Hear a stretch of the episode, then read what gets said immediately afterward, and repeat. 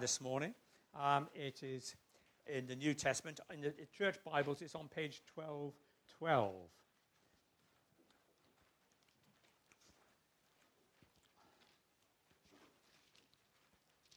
Or rather 1213. 1212 is the closest you can get to it. There's no number at the top of 1213 because it's the beginning of the book of James.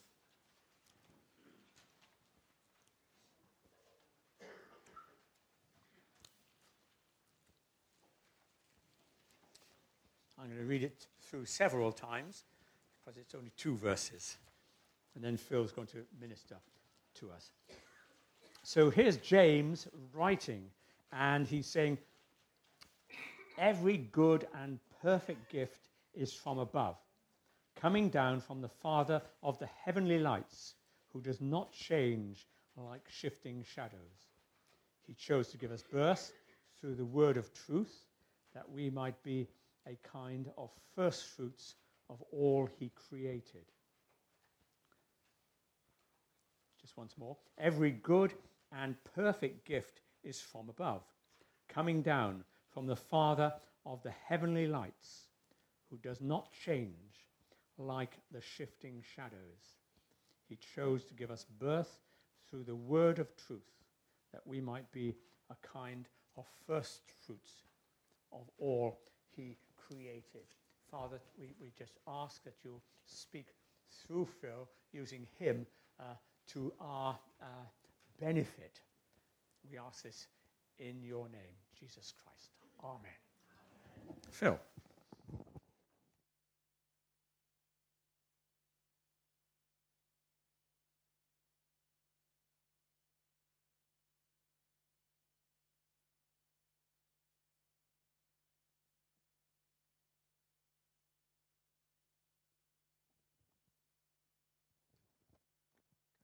I don't need your phone. You don't need my phone. No, my phone is a bane of problem to me. It's great to see you. My name's Phil, for those of you who don't know me. I wonder, what is your view of God? What is your view of God? Maybe you think about Christmas. I wonder, what Christmas character would you kind of think of when you think of God? Maybe some of you think of this character. A bit like the Grinch there to spoil your fun. Maybe you think of him like this character. A bit of a Scrooge, a hard taskmaster. Or maybe you think of Santa Claus. You go to him for good gifts and ignore him the rest of the year. Or maybe you think of this character, that angry person at Christmas. Don't deny it. You all know at least one angry person at Christmas. Maybe you're just fearful that at some point he's just going to lash out and ruin everything. How do you view God? You see, how we view God is incredibly important, isn't it? Because it shapes the way we live our lives. In fact, often if we are thinking, I'm not sure how I view God, well, actually, if we look at our lives, often our lives will demonstrate our view of God. If we think he's like Scrooge, then we'll live this joyless struggle, trying to work harder, desperately trying to get his approval. If we think of him like Santa, we'll only go to him for things we need and we'll ignore him the rest of the time. If we think of him like the Grinch, we'll avoid him, thinking he's just going to spoil our fun. Or if we think of him as this angry person, then we'll just avoid him altogether, worried and fearful that he might lash out at any time and cause chaos in our lives. How does your life reflect your view of God? Here we are at Christmas time, and Christmas is a time when we're here to celebrate the goodness of God. And yet so often I think something of all these other views can kind of ruin our joy. So we're just starting this Christmas series called The Greatest Giver. And throughout this series, the aim, the prayer is that we'll get a right view of God that will help us enjoy him, not just at Christmas, but throughout the year. Because it's so easy, I think, if we're honest with ourselves, to let our experience of life shape our view of God in all kinds of ways. Maybe we're battling with sin and we just think, well, why doesn't God take it away? If God was powerful, then he'd just take it away. Why is he tempting me? In fact, the issue that James is dealing with, one of them in this book, is this false view. A few verses earlier, is that he has to tell them that actually God is not tempted by evil. We can't blame God when we're tempted. But maybe that's a view that we form as we face temptation. Or maybe when we face trials, we go, why did God make this happen? Or maybe when we face uncertainty, we just go, well, where is God anyway? You see, it's so easy to let our life experience shape our view of God. We kind of start to make God the God of our imaginations, of our experience, rather than the God of the Bible. You see, here's the thing. If we don't believe that God is completely good, then we'll start to go elsewhere. That is kind of the root of all sin, isn't it? If we don't believe that God is completely good, then we'll look for goodness elsewhere. Well, James wants us to have a very different view of God from those others. And this is why we're looking at this passage as we start our Christmas series. James gives us a correct thinking on what God is like. He wants us to give us truth that will shape the way we live our lives about who God is and what he's like. James knows how easily we're enticed into believing that God is not good. And so what James wants us to do is, rather than letting our experience of life shape our view of God, he wants a view of God to shape our experience of life. And so he shows us two things in this passage. And the first is this: God is the giver of all good. God is the giver of all good. Just have a look at verse 17 again. Every good and perfect gift is from above, coming down from the Father of the heavenly lights, who does not change like the shifting shadows. Every good and perfect gift is from where? It's from God. He describes him here as the Father of the heavenly lights. He's talking about kind of the sun, the moon, the stars, the things that literally light up the world. And who made them? God. He's the Father of those things. He created those things. He created everything. All good and perfect things are from a good and perfect Creator. And we need to hear this, because I think when we think of God's goodness, we sometimes only limit that to kind of, you know, the miracles or the answer to specific prayers or kind of the nice things we say on a Sunday. But here it's very clear, isn't it? All goods and perfect gifts. Where did they come from? God's. All good. Not just some of the good we see around us, but everything good comes from God. All of it. And all of it is to show us what he is like. Good stuff shows us a good God. Perfect gifts show us a perfect God. Here is a picture of my dear old dad. Now, many people say, I look like him. I'll let you decide that. But no one, I don't think, would disagree that I carry many of his mannerisms. Apparently, we have the same threatening pose when we walk up to people. I don't know. I also have many of his character traits. Now, we say it's laid back. My mum says it's lazy. I am just like my dad. And that should make sense, shouldn't it? I am his child. I carry some of his DNA. And his fatherhood has shaped the way I am. It shaped who I am today, for the good and the bad, I'm sure. But the point is this: if you want to, as you get to know me, you will see something of my dad. You'll get to know something about my dad. Something about him will be displayed in the way I act. And that is true for all of us, to some extent. Whether I'm like him or whether I'm completely the opposite, it might teach you something about what my dad is like. Well, as we look around the world, what we're told here is all good is from God. And so everything we see around us that is good tells us something about the character of God. Why? Because he made it. He is the Father. He is a Father of all good things, the Father of the heavenly lights. Everything good around us testifies to his character. Now, it gets a bit confusing, doesn't it? Because there's so much bad stuff as well. There's so much brokenness in the world as a result of sin. And so it stops us appreciating this, which is why I just wanted to take the time that just to think about this, everything good comes from God. Everything, from the beautiful sunrise and sunsets to the tiniest molecule, everything good is from him and shows something of his goodness, his immense character, his generosity. I wonder, do you ever take the time to look around and look for the goods and just let it speak to you of something of the character of God? This Christmas, maybe as you receive a Christmas present and go, wow, this is great. Well, you go, actually, that's not just a present from my parent or whoever. That is a gift from God. Do we ever take the time to do that? Because every good and perfect thing, every good and perfect gift is from God. And I think the problem is what happens is we so easily take this for granted, because we see all the darkness and the shadows in our lives, and they kind of cloud us, and they kind of fool us into believing that somewhere actually God is not good. And all this stuff we have, well, it's just coincidence, or that we earned it. Every good and perfect gift is from God, we're told here. I think it's a bit like waking up on a winter's morning. I don't know if you experience this, but I suffer from what's called seasonal affective disorder, SADS. As the winter comes in, it gets harder and harder to get out of bed in the morning. I just feel rotten in the mornings.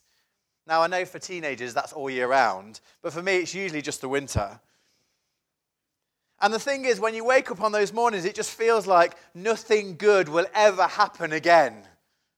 And so I'm better just to close my eyes and go back to sleep. But the alarm and the responsibilities that are waiting for me drag me out of bed. And one of those responsibilities, well, now it's a daughter, but before was just walking the dog. Because if the dog doesn't get a walk, the day is a disaster. But this is what happens when I walk the dog.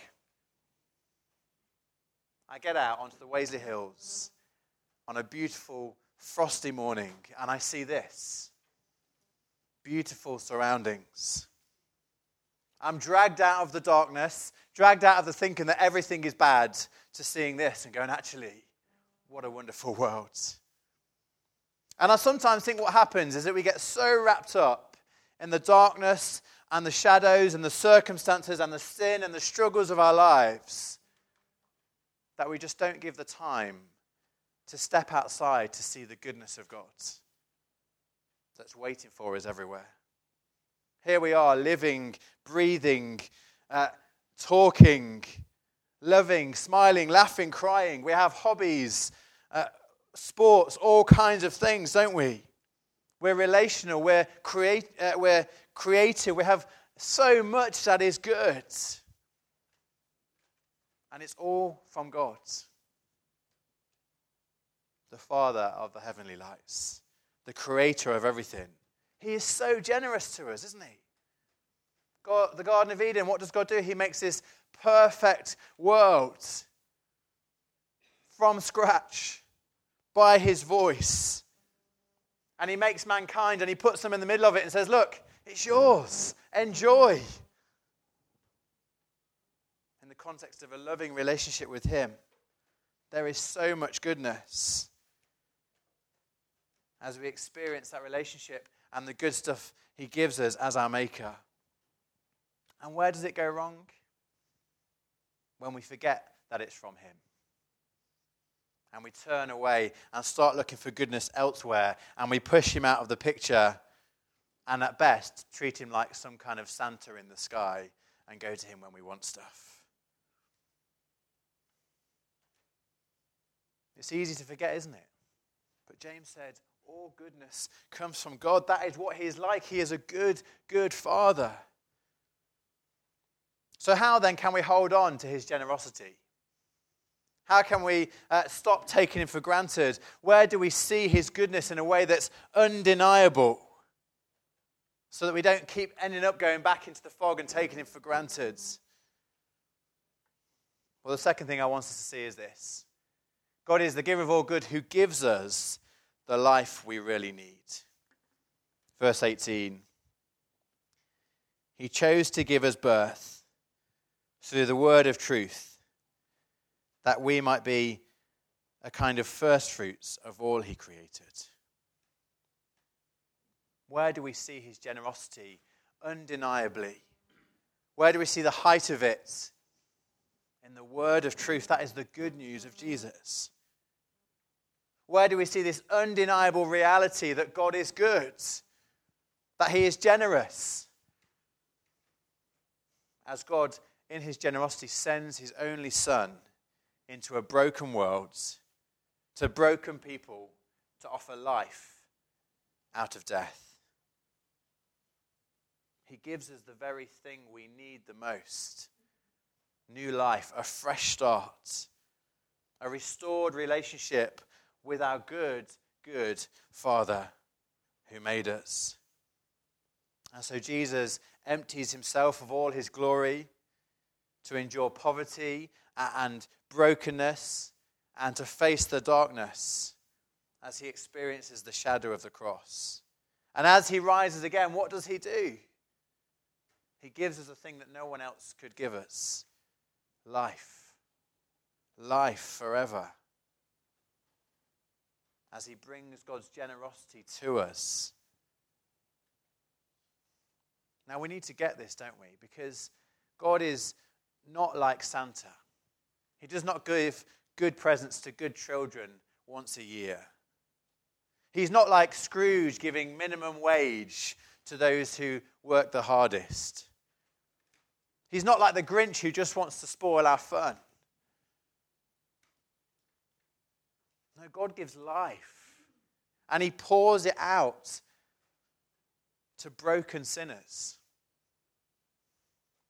He pours it out on those who were his enemies. Just think about that for a second. Now, I don't know, anyone know who this is? Bill Gates. This guy is the founder of Microsoft. And Bill Gates is still one of the richest men in the world. But also Bill Gates is known as one of the most generous men in the world. He's given between 26 and 28 billion of his income to charity. That's amazing, isn't it? But let me ask you this now. How much of his wealth do you think Bill Gates has given to his rival, Apple? None. That wouldn't make him a great businessman, would it? He's incredibly generous to charity, but to his rivals, well, actually, he's known to be quite ruthless in business. In fact, he's crushed some of his rivals, kind of companies that we won't even heard of anymore because they no longer exist. Bill Gates is quite generous. But here's the thing about God. God's generosity is not like Bill Gates' generosity. He doesn't just kind of give some of his vast wealth to charities. God's not like Santa. He's not like Bill Gates. Where does God's generosity go? Where is it directed? At those who were his enemies, his rivals, those who competed for the throne, those who said, actually, no, thanks God, I want to be in charge. Where does God direct his boundless generosity? To a human race that had rebelled. While we were still sinners. That is the gospel, isn't it? John 3:16, for God so loved the world that he gave his one and only son, that whoever believes in him shall not perish but have eternal life.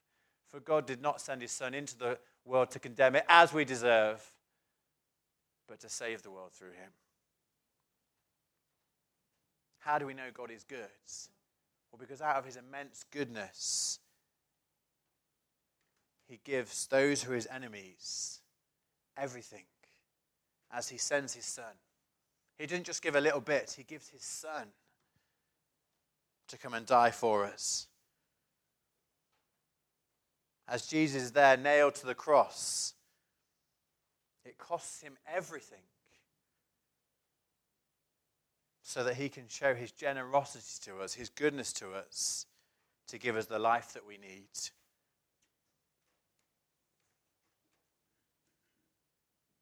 How easily we take that for granted.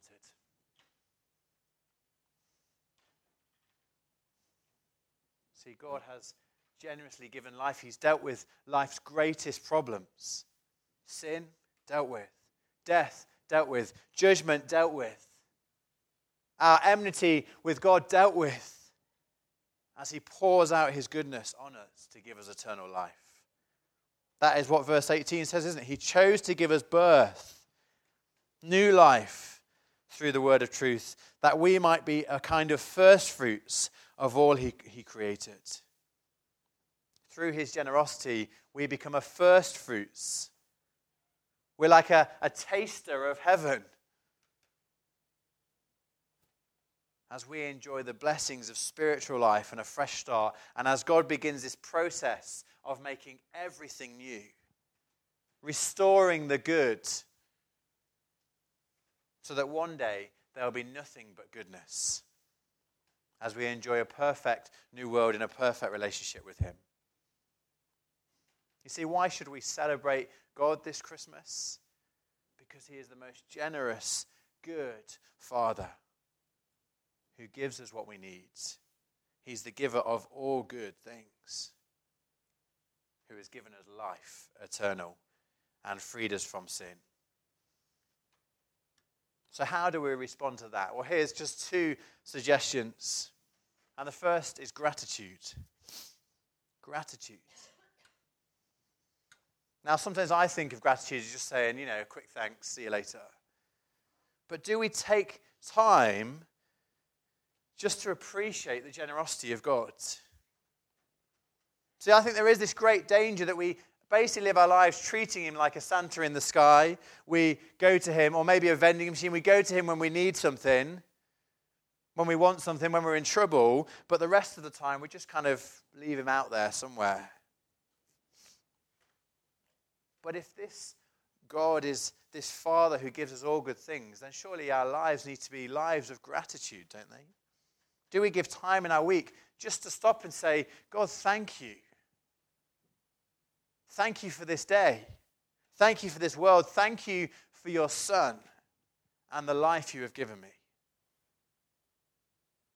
With all other agendas set aside, do we just spend time just to say, thank you, God, for who you are?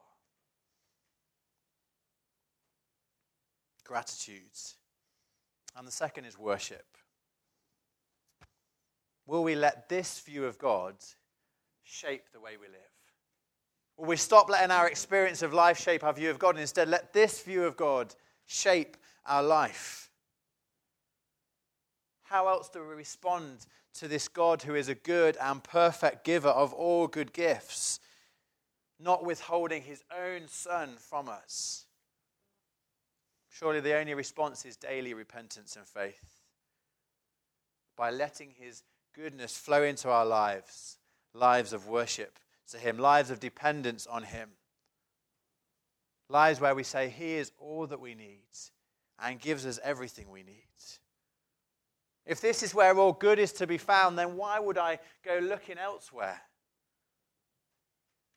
But instead, let's start each day, come into the one who gives all good things, saying he is what we need this day, and trusting him to provide every good gift for us, that we might be a foretaste of heaven. Let's pray together. Father God, you are so good. You are a good, good Father. And we just want to recognize this morning that all good things come from you. All good things come from you. And we're sorry that we so easily believe the lies. We let our experiences in the brokenness and our own sinfulness tell us that you are not good. But this morning, we just want to correct our own view and say, look, you are good. All good things come from you because you are a good, good and generous Father. And so we thank you. And we thank you that you showed us your generosity and your goodness ultimately by sending your Son, who died for us while we were still sinners, while we were your enemies. And we thank you that as we put our trust in him, you give us the thing that we need, life eternal. Help us this Christmas and continually and increasingly to show gratitude. Help us to take time to remember your goodness.